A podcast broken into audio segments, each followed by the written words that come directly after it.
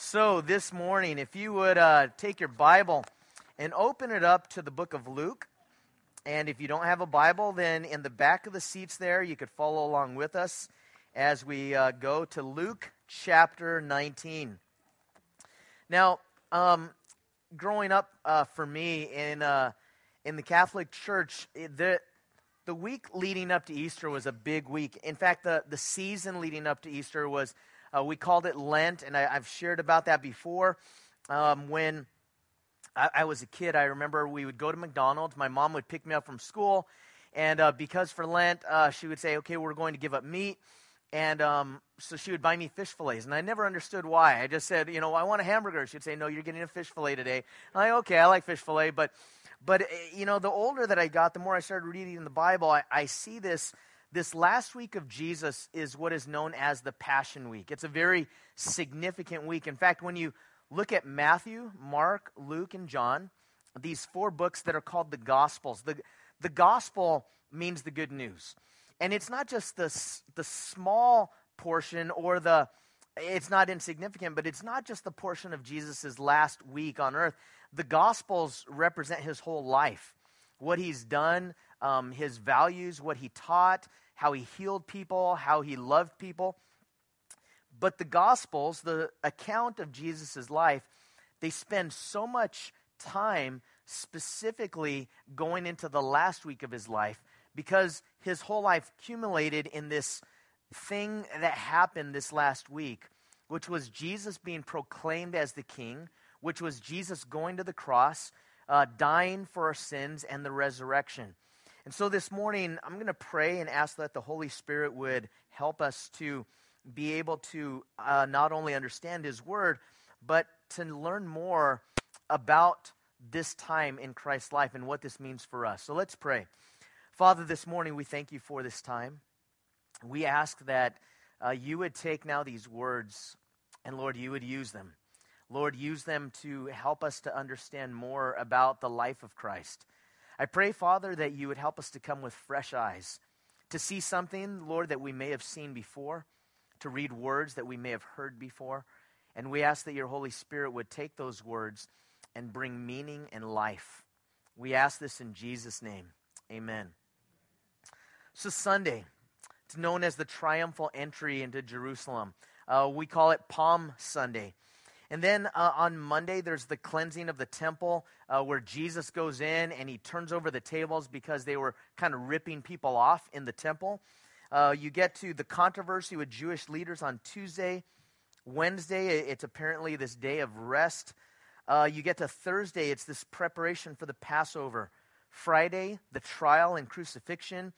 And Saturday, Jesus is in, uh, he's... Uh, in the tomb, but really there's a work that is going on because by the time you get to Sunday morning, Jesus is raised from the dead. Now I want you to pick it up with me in Luke chapter nineteen, and the title of the message is Crown Him or Kill Him. Happy Palm Sunday. Um, you know, you think about like a title for a message. And you know, this morning, I, I, I was, until the wee hours of the night, into the early morning, I was really praying like, like we're in the book of Titus, and I was going to teach Titus chapter three, but looking at Palm Sunday, I really kind of wanted to focus on this specific day in the life of Christ, especially since the kids were going to come and be able to, to sing and just kind of looking at this day with some fresh eyes. In Luke chapter nineteen, verse one, it says, "Then Jesus entered and passed through Jericho." Okay, pause there. Jericho. He is about twenty miles east of Jerusalem in a, a place called Jericho.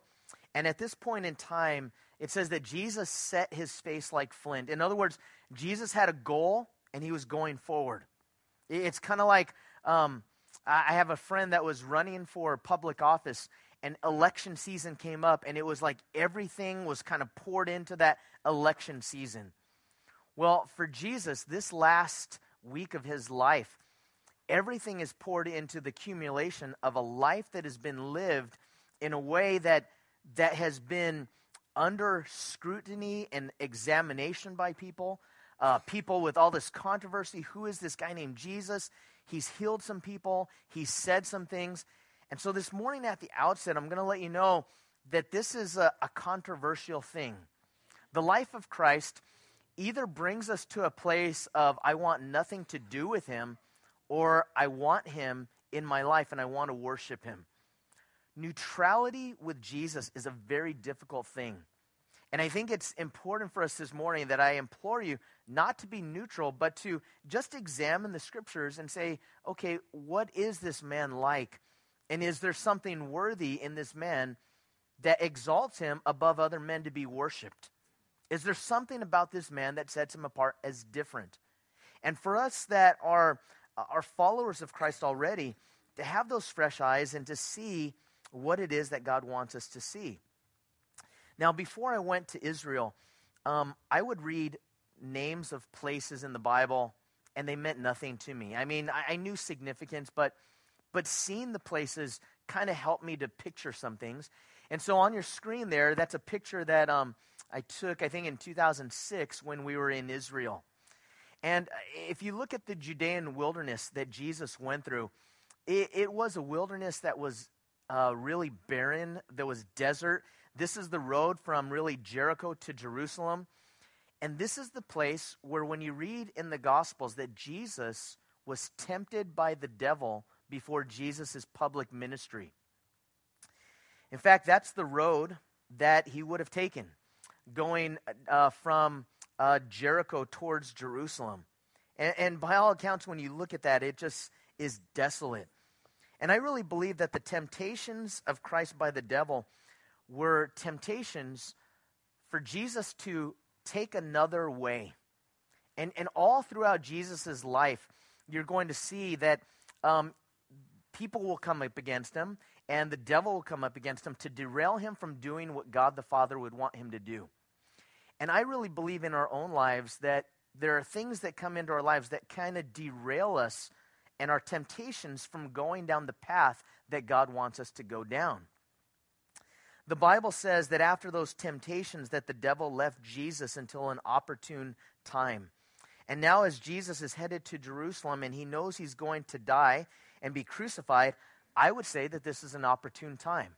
This is the time where the devil is going to come with all, all force to try to detract and distract Jesus from doing what he was about to do. So it says that he was on his way, but I, I'm blessed by the fact that he wasn't in so much of a hurry that he didn't have time for anyone else. Um, sometimes we get a mission in our minds, and there's something that maybe even is a good thing that God is calling us to do, and we can get so busy or so focused that we don't notice people that are right in front of us. But there was this man named Zacchaeus, and you read in chapter nineteen, verse two, that this man named Zacchaeus was a chief tax collector, and he was rich. Let me explain that he was good at his job. To be a tax collector meant the Roman government would say, here's the amount I want you to collect in taxes. But whatever you charge above and beyond that, that is your fee. That's your pay. So this is a tax collector that is rich, which means that he is probably charging a hefty fee. And tax collectors were despised in Jerusalem and in Israel because the Roman government was imposing these taxes uh, as a colony in a sense.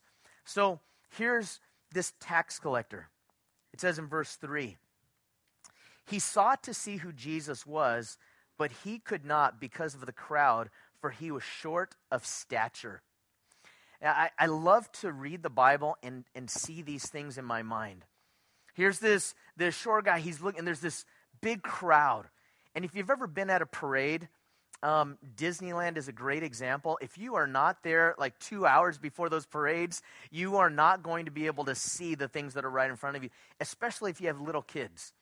And so if you have little kids, if you're a parent, you know what it feels like, like I do, to have sore shoulders from lifting them up for half an hour. And then, and then you get tired. You want to put them down. They're like, no, Dad, put me back up. So like you're trying to hold them up. Well, Zacchaeus is a grown man. He's trying to see who Jesus was. He heard these things about Jesus. Um, he had uh, no doubt heard all of these controversies, uh, people being healed by him and the things that he was teaching. And so because he couldn't see, and, and the crowd is there in verse four, he ran ahead. So he he ran, uh, you know, in front of them before the parade. He climbed up into a sycamore tree to see him, for he was going to pass that way. In verse five, and when Jesus came to the place, he looked up and saw him and said to him, Zacchaeus, make haste and come down, for today I must stay at your house. Now imagine you don't know Jesus. You you have heard about him, but you really don't know him. So you know he's coming this way, and there's this parade, and you want to check it out, and you can't see him, so you run ahead of the crowd.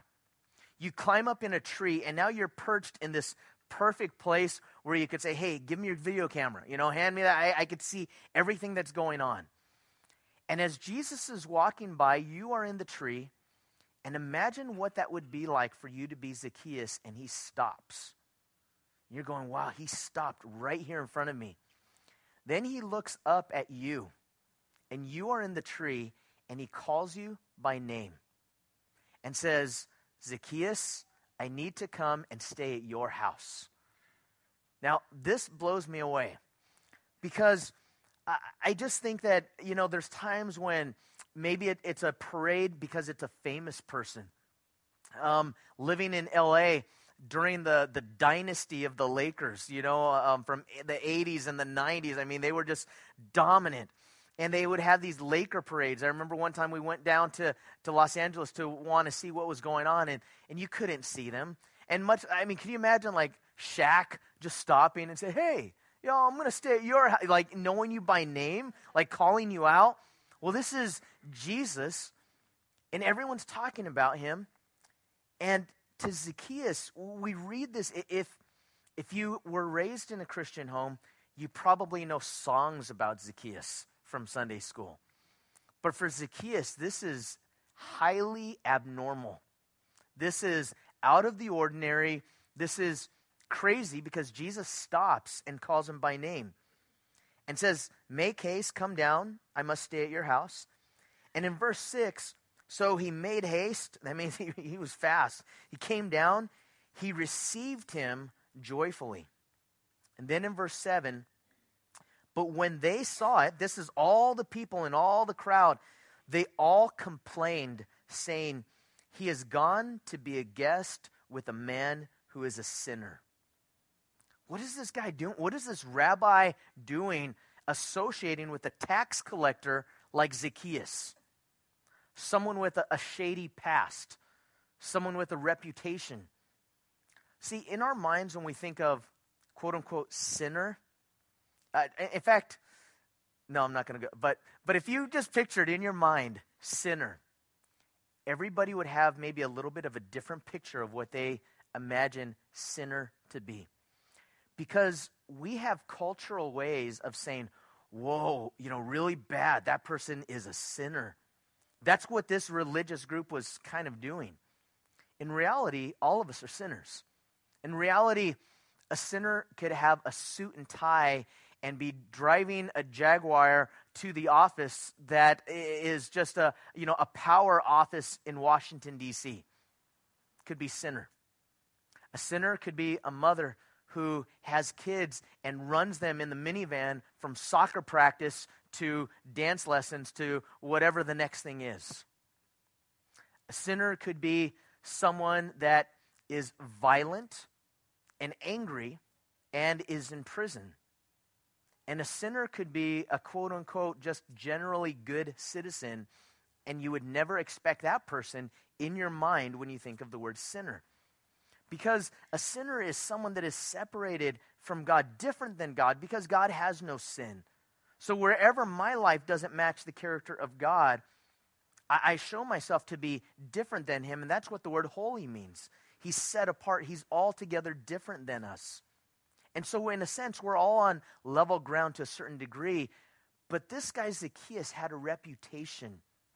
I think it's very important that there's a lesson for us to learn in this, that God doesn't necessarily see people the way that we see people. Sometimes we think of someone as being very far from God because they don't fit the mold of what you would think of as a religious person. But that person might be searching and open and looking And someone that we think of in our mindset as Americans that really doesn't have a need for God or religion because they have a good life. They um, are, are a part of the community. They serve on different committees. They help out in different ways. Sometimes we look at that person and think, well, you know, they're volunteers at hospitals and they do these nice things. They really don't have a need. But God sees us in a, a different way. And so when it comes to the people complaining about Zacchaeus, Zacchaeus in verse eight, he stood and he said to the Lord, he said, "Look, Lord, I give half of my goods to the poor. And if I have taken anything from anyone by false accusation, I restore fourfold, four times what I ripped off." This is what is known as a word called repentance. It means a change. It just means going in one direction and changing the direction that you were going into. And it means that Zacchaeus not only received Jesus, as it says he received him, but his life matched it. And I hope that that's our desire, that we want our lives to match the things that we believe about God. Because where there's the disconnect in what we believe and what we do, we realize that there's some type of growth that needs to happen, some change that needs to happen in there. In verse nine, Jesus said to him, "Today salvation has come to this house, because he also is a son of Abraham." And I love this in verse ten, because I believe that it's one of the encapsulated mission statements of Jesus. "For the Son of Man has come to seek and to save that which was lost." Jesus is on a seek and save mission. He is not on a mission to say, "I am indifferent towards you, and if you want me, then I'm here for you, and if you want to come, then come." That wasn't his mission. Jesus' mission was seek and save. Go after, look for, reach out to. Seek and to save that which was lost. Now Zacchaeus opened this door by climbing a tree, by going out on a limb, if you want to put it that way. Zacchaeus actually did something to show that this curiosity that was in his mind and this feeling that was in his heart was acted upon. And this morning, maybe you're here as a seeker, you're kind of wondering, and I hope that this is, in a sense, your out on a limb moment just to listen and to kind of be open to say, who is this Jesus? Zacchaeus, in reality, wasn't seeking Jesus as much as it was Jesus was seeking him. And that's the thing that blows me away. Because when we think we're seeking after God, we're curious, we hear some things, start to read some things, uh, turn on maybe television and watch uh, some Christian television, which, by the way, be very careful. There's some bad, bad stuff out there that makes me want to throw my shoe at the T V in the name of Christianity.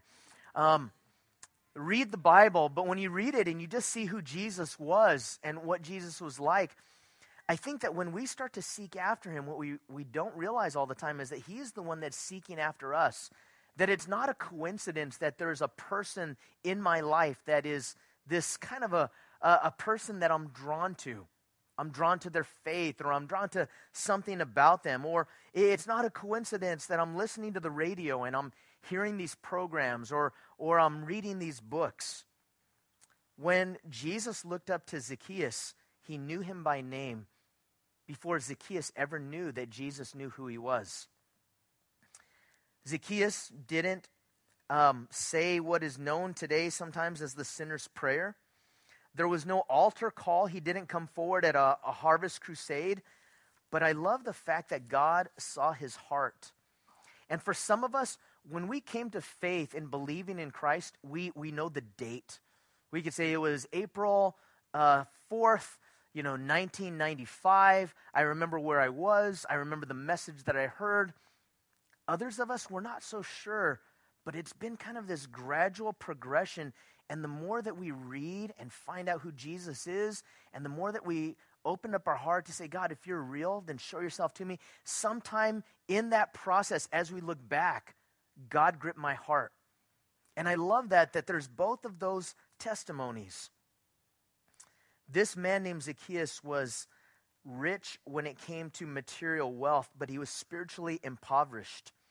But on this day, he became spiritually wealthy.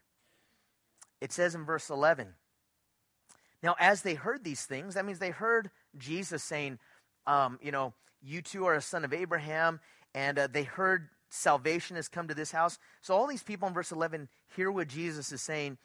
And so because he heard these things, it says, he spoke another parable because he was near Jerusalem and because they thought the kingdom of God would appear immediately. So remember that on a day like this, the Passover, they were looking to the Passover as national freedom. The Passover for the Jews was a reminder that when they were in oppression under the, the, the Pharaoh in Egypt, that God rescued them and he freed them. They're wondering, is today the day? Is this how we are going to be rescued? And so when Jesus hears this and he hears them complaining and he also sees how they're responding to what he said, he tells them this parable. And a parable is a story that illustrates a truth. So he said in verse twelve, a certain nobleman went into a far country to receive for himself a kingdom and to return. So the nobleman in this parable is Jesus, who left heaven to come to earth to receive a kingdom for himself and return to heaven. But in verse thirteen, it says, he called ten of his servants. He delivered to them ten minas and said to them, do business until I come. But his citizens hated him and sent a delegation after him, saying, we will not have this man to reign after us. And so it was when he returned, having received the kingdom, he then commanded these servants. Um, he, he commanded these servants to whom he had given the money to be called to him, that he might know how much every man had gained by trading. And it says that then the, they came, uh, then came the first saying, Master, your mina has earned ten minas. And he said to him, well done, good servant, because you were faithful in a very little, have authority over ten cities. And the second came, saying, Master, your mina has earned five minas. And likewise he said to him, you also over five cities. And then another came, saying, Master, here's your mina, which I have kept, and I put it away in a handkerchief. For I feared you, because you are an austere or severe man. You collect what you did not deposit. You reap what you did not sow. And he said to him, out of your own mouth I will judge you, you wicked servant. You knew that I was an austere man, collecting what I did not deposit and reaping what I did not sow. Why then did you not put my money in the bank, that at my coming I might have collected it with interest? And he said to those who stood by, take the mina from him and give it to him who has ten minas. And they said to him, Master, he has ten minas. For I say to you that everyone who has will be given, and from him who does not have, even what he has will be taken away from him. But bring the enemies of mine who did not want me to reign over them, and kill them before me. So Jesus tells this parable. Remember, a parable is a, a, a story that illustrates a truth. If you read the book of Matthew, you find that there is also a, a parable of something called the, the talents. And in these ten talents, a certain number of talents is given to one person, a certain number of talents to another, a certain number of talents to another. But in this case, everyone is given one mina. In the parable of the talents, what Jesus is showing is that we should take the talents that we have and use them. We should not just sit on those talents, but we should help to grow them, to use those talents to make a difference and to use them for God's glory. But when it comes to this mina, everyone is only given one, which represents a life. And when you consider this life that we are given, you have one life, and you and I must decide, what do we do with this life? Jim Elliott wrote this. He said that no man is a fool to give up what he cannot keep in order to gain that which he cannot lose. In this life, the ratio of lives per person is one to one. Lives per person, it, it's one to one. and there are no do-overs. So what do I do with the life that God has given to me? Second Corinthians nine, six, and seven says this, "But I say, he who sows sparingly shall also reap sparingly, but he who sows bountifully will also reap bountifully. Each one, as he purposes in his heart, let him give, not of grief or of necessity, for God loves a cheerful giver." So I think about my life, and what am I doing with that? Am I offering that to God? Am I asking God to take my life and to use that? And realize this, that what we do with what we have now will impact the future. Spurgeon said this, "It is always so. The gracious and faithful man obtains more grace and more means of usefulness, while the unfaithful person sinks lower and lower and grows worse and worse. We must either make progress or else lose what we have attained. There is no such thing as standing still in religion." When I first read this, I, I remember reading this and being confused. Like to the one, you know, to the guy that has none, take even the one that he has and give it to the guy that has a lot. And to the guy that has a lot, give him more. And and maybe I had this, like, without realizing it, almost like a socialistic mindset. Everyone should be equal, have the same amount, and everything should be fair. But when it comes to faith and my relationship to God and my life, I have to understand that there is a principle that faithfulness is given more. And faithfulness is given more opportunities. And faithfulness is given more influence. And there's a, a greater opportunity to grow those things in our lives. And so Jesus is not addressing our talents and our, our abilities as much as, what am I doing with this one life that I have? Now, one of the things that causes us not to offer our lives to God is what the guy with the one mina did. And he said, "I knew you to be an austere or severe man. So I took it and I buried it." And I want you to think about how many times people can think about God, because God is kind of like the landowner, you know, the, the one that's sending these guys out. And if that represents God, I, I realize there are times that the reason why I don't commit my life to God is that I'm afraid of him. I, I think he is uh, fearful. I think that he's scary.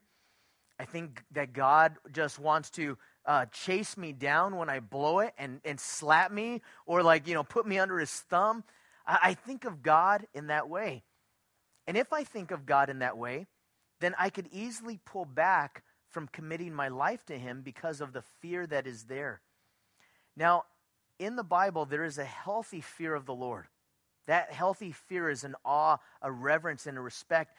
But it, it is not a fear that causes me to run because I don't trust his character. And the fear that causes us to run away from God because we don't trust his character is a fear that can cause us from missing out on the best things that God has for us in life. And I really believe that there are times that we could pull away from God because we are so afraid of God. A W Tozer wrote this, "Nothing twists and deforms the soul more than a low or unworthy con- concept of God." Nothing deforms the soul or twists the soul more than a low or unworthy concept of God. Tozer went on to say that what we think about God is the most important thing about us. It's the most important thought that we that we have. So my question for us this morning, this confrontation as Jesus confronts us with who he is, am I afraid of him? And even as a believer, sometimes we could pull away from him. Remember, it's his kindness and mercy that draws us to repentance. So understand that there will be those that don't want Jesus to reign over them, and there will be judgment. And not that God desires to wipe us out, but really he's warning us because we have a choice, if we want to, to be separated from God. I pray that that's a choice that we don't make, and that God shows us his character, and the Holy Spirit reaches out to each one of us. Um, what that means is your heart might be beating, you might be nervous, and you might be considering, are these words true? And for me as a believer, it's, am I really willing to trust God with my future and trust him with making decisions for me? See, too many times culturally, we want Jesus to be the one that blesses our plans. We don't want him to disrupt anything. We just want him to bless the things that we already want to do. And we want him to, my dad was a plan checker for the city of Los Angeles. Uh, he was a civil engineer. He would look at the plans, and if everything matched up, he would put a stamp of approval. Because you have that stamp of approval, you can now begin to build. I think sometimes we want Jesus to be like the plan checker, and we have the plans, and we just want him to put the stamp on our plans so that we could go ahead and do what we want to do.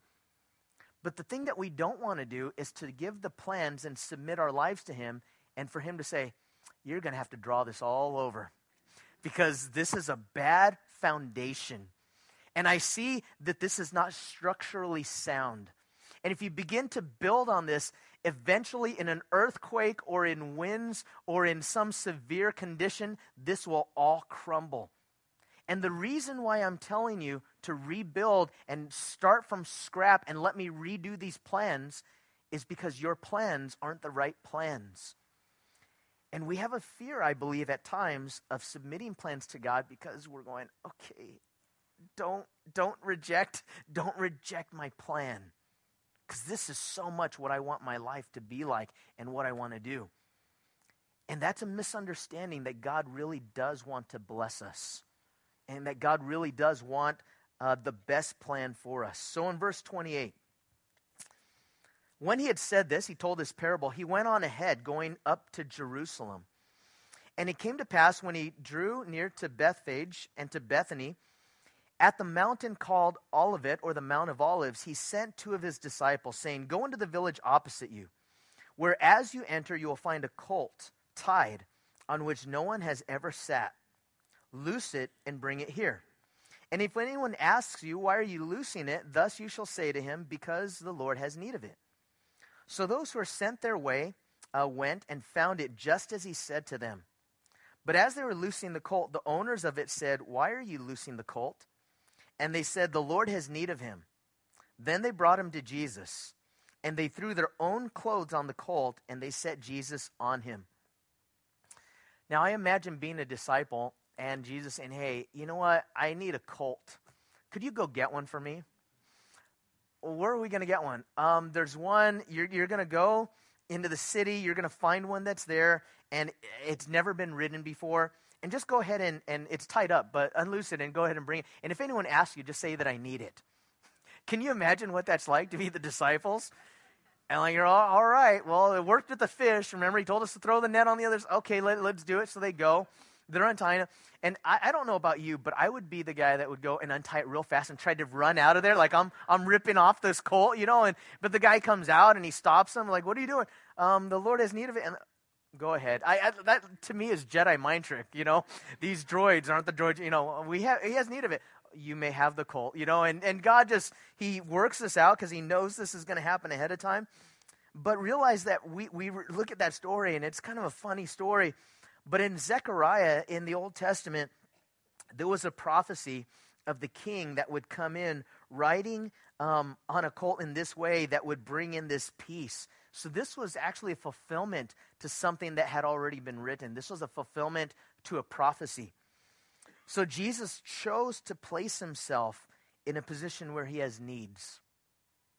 That that's a weird sentence. Um, if anyone asks you why you're loosing it, say the Lord has need of it, as though Jesus needs anything.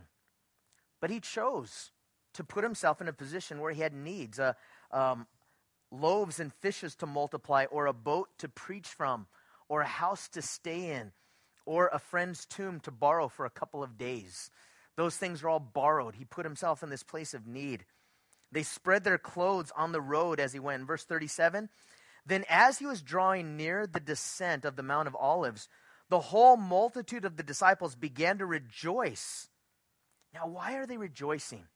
And they're praising God with a loud voice. So it seems like there's a crescendo.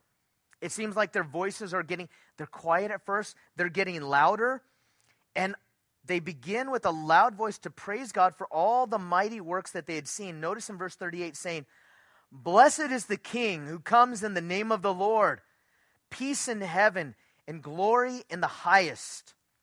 It says in the book of Matthew chapter twenty-one that they began to spread out these palm branches, where we get the, the phrase Palm Sunday. "And the multitudes went before, and those who followed cried out, saying, Hosanna to the Son of David. Blessed is he who comes in the name of the Lord. Hosanna in the highest." This is the road that we walk down on the way from the Mount of Olives uh, down towards Jerusalem. That's the group uh, that is uh, there ahead of us, you know, just walking. But it didn't look like this. Um, they probably didn't have walls in this way. It wasn't paved. But you have to use your sanctified imagination for a moment to picture this road just covered with people. And as Jesus is riding in, they get louder, which is a scary thing for them, because close by there's a fortress called the Antonia Fortress, where the Roman garrison would be in case any rebellion came up. They would come flying out of the Antonia Fortress to put down the, the rebellion and the insurrection. And the louder that these voices are getting, the religious leaders are getting freaked out. You guys got to keep it down. Like, you guys, they're they're going to hear us in any moment. They're just, they're going to come out. We, we read from uh, a Jewish historian named Josephus that this had actually happened in times past, that someone came in on the Passover to say that he was the Messiah and to try to get a rebellion going, and it was just crushed by the Roman soldiers. So maybe in their mindset, the same thing is going to happen. That picture just uh, helps us to fathom what it looks like. Just the crowds of people waving the palm branches, and they're singing out, "Hosanna to the Son of David," a, a term for the Messiah. "Blessed is he who comes in the name of the Lord." And the palm branches, by the way, to the Hebrew people were like the stars and stripes to the United States. The last minted coin um, of Israel, uh, of the Jews, before they were, were brought under the control of the Romans, had palm branches on them. It was like a sign. Um, you know how we have a, a bald eagle? You know, there are certain symbols of a, a nation. These palm branches, um, they, they kind of show that maybe Jesus is not only, they didn't necessarily just see him as a, a spiritual leader. I really believe they saw him as the one that is going to come in and free them on the Passover from Roman power and authority. Now, it's so important as we consider this, that as this is happening, I, I think of Peter, James, and John. Remember that James and John said, hey, when, when you enter into your kingdom, or their mom said, can one of them, you know, sit at your right hand and the other at your left? I mean, they're thinking that Jesus is going to come in in power. Peter, before Jesus, when he uh, predicted, when Jesus said, I'm going to the cross, I'm going to be crucified and rise again, Peter said, no, not you. It, it, don't let it happen this way. And I really think that as this is happening, the people are crying out. I, I think Peter, James, and John are saying, get ready. This is it. This is it. You know, we're going to take it to those Romans. You know, we are not going to be under their authority. I think the people get into this fervor, and, and I believe that as this is happening, we look in our Bible, and maybe you have a heading, and it says the triumphal entry. But the Romans would have never seen it this way. Um, if you've seen gladiator movies where the emperor comes riding in, that's their triumphal entry, right? There's a chariot with gold and white horses and a procession of trumpeters, and there are armies behind them, and there are the prisoners that they have captured being dragged in in chains. That's a triumphal entry. I think the Romans would look at this rabbi riding in on a donkey and say, this is ridiculous. But to the Jewish people, they're saying, no, this is a sign of our, our king coming in. Portions of Psalm one eighteen Uh, to the Messiah would have been read at this point. And I'm not going to go into the prophecy in depth this morning, but if you look up uh, this prophecy in the book of Daniel, chapter nine, you'll find out that to the exact day that Messiah, the Prince, would come, declared as the Prince, is the exact day that Jesus rode in to Jerusalem. four hundred eighty-three years from that point in time. Now, as we close and we come to this lesson, we consider what it is that Jesus has for us. Hosanna means God, save now. Again, more of a political term in many ways. And this morning, it's important for us to think, what is it that we want from Jesus today? Because sometimes when we say, God, save now, we have the idea of how we want to be saved. When um, in lifeguard training, they say when you approach a drowning victim, you want to come in behind the victim, the person that's drowning, and you rescue them by putting your arm around them and dragging them back to shore through the water as you use this side stroke. But they're going to freak out when they see you coming in that way. And when they see your head, all they are going to think is buoy. And they are going to wrap their arms around your head and grab you. So you need to turn your, you need to get away from them. And at times you need to let them get so tired and so exhausted. And if it's dangerous enough, they would even say, you got to knock them out in order to come in behind them and say, and let them know, I am trying to save you. I think sometimes we're flailing our arms, wanting Jesus to save us. But he says, okay, let me do it this way. I'm going to come in right behind you. I'm going to take you. No, I need to be in control. I need to know where I'm going. I need to be the one that calls the shots, and I'm not going to surrender to you because I think my plan is better than your plan, and my wisdom is better than your wisdom. And there are times when Jesus will let us flounder until we're ready to submit and give up and say, God, just come and save. That was not the way that they were saying, save now. They were in many ways saying, save now. Save us now, the way that we want you to, to save us. And as they come down into this uh, place towards Jerusalem, this is taken right as you're entering at the bo- bottom of the Mount of Olives in a place called the Garden of Gethsemane. And in the Garden of Gethsemane, there are these trees called, trees called juju trees, and these thorns are the thorns that you, you see used whenever they make a crown of thorns. Jesus comes into this place. We'll get into that more um, on Good Friday when we consider this. But some of the Pharisees in verse thirty-nine, they called to him from the crowd saying, Teacher, rebuke your disciples. Tell them to shut up. But he answered and said to them, I tell you that if these should keep silent, the stones would immediately cry out. And then in verse forty-one, as he drew near, he saw the city, and he wept over it. This morning, as we consider Jesus coming, sees the city, and he weeps over it. Why did he weep? What was it that he saw? The word that um, is used here, that he wept over it, the word that that Luke uses in this, that he wept over it, is a word of crying out. Jesus is, is crying out. The way that you would mourn over someone that has died. And any of you that have been in a place of mourning, which I know many of you in the last year, couple of years, have gone through that. The sobs, they they just come.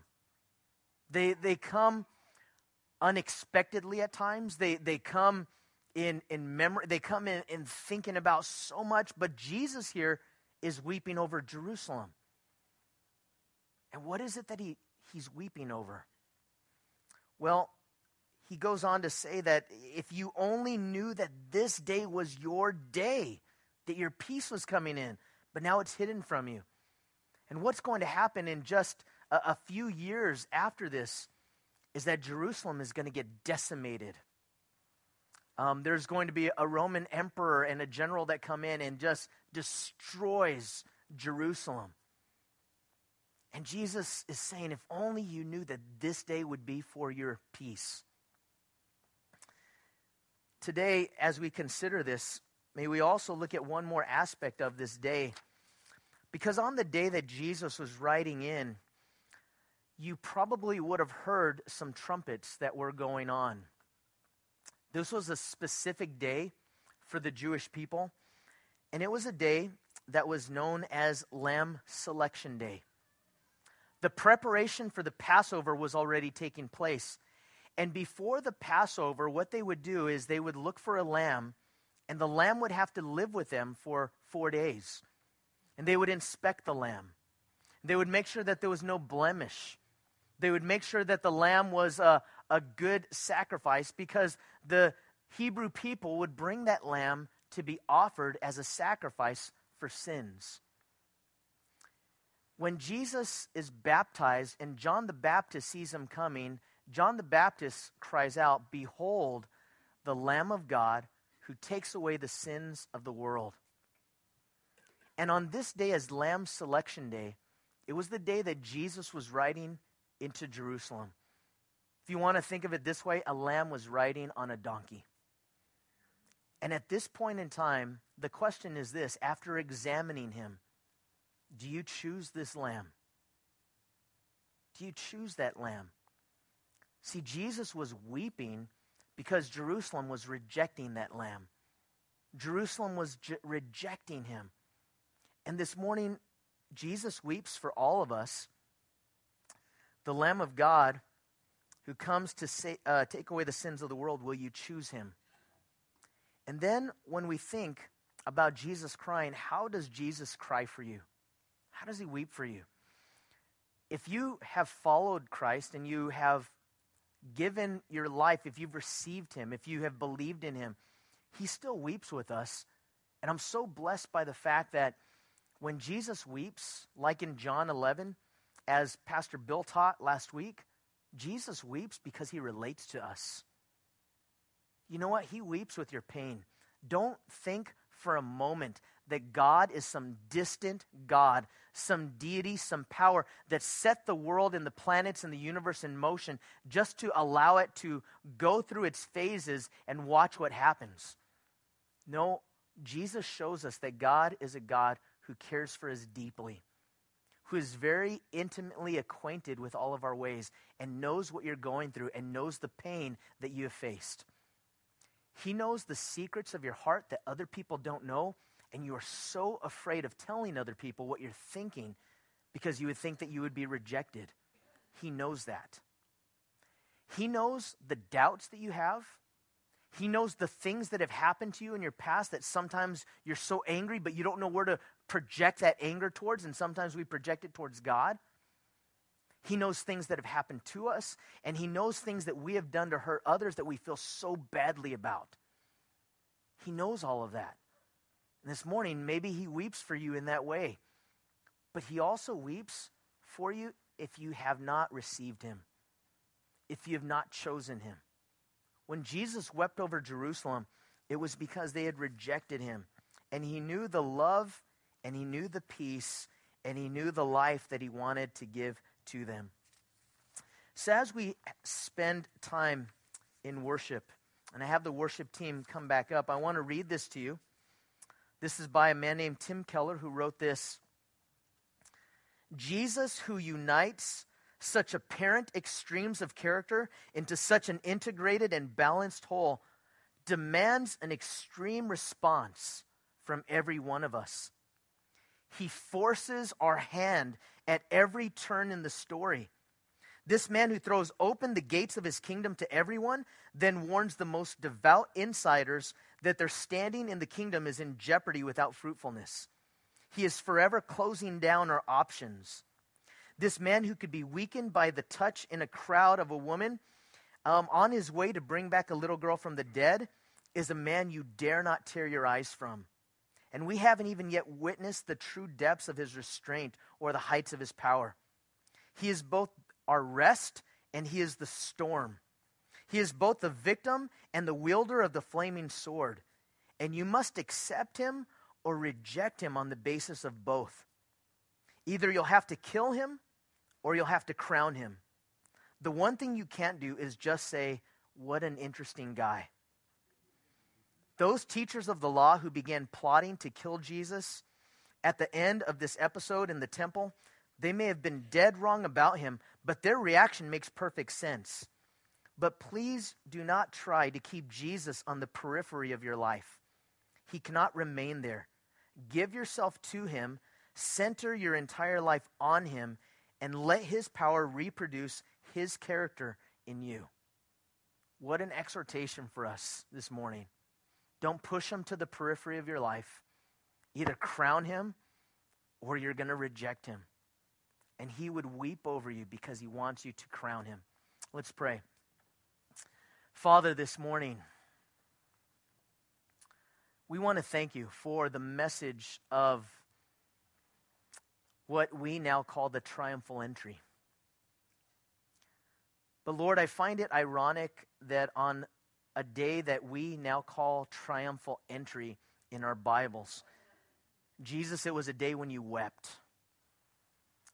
It was a day when you wept over the rejection that people would, um, that people would reject you from really being able to come in and save, to really come in and to be able to change our D N A, our character from the inside out, to give us not only a future and a hope, but an understanding of the reason why we were even brought into this world, why we exist. So today I pray, first of all, Lord, for anyone here that has never received Christ as their Lord and their Savior, that like Zacchaeus, that this would be their climbing up on a tree day, that they would say, Jesus, I want you to come into my life. It says in the Bible that Jesus stands at the door and he knocks.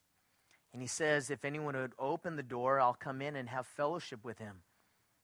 And that door is something that only we can open, because he's not going to kick the door down and he's not going to pry it open. And I would ask this morning that if you've never received Christ, that you would pray this prayer with me to say, Jesus, I now open that door to you. And I ask you to come into my life. And I pray that you would have fellowship with me, that I would have fellowship with you. I confess my faults and my sin and my failure. I also confess that I have been afraid to surrender because I haven't trusted your character.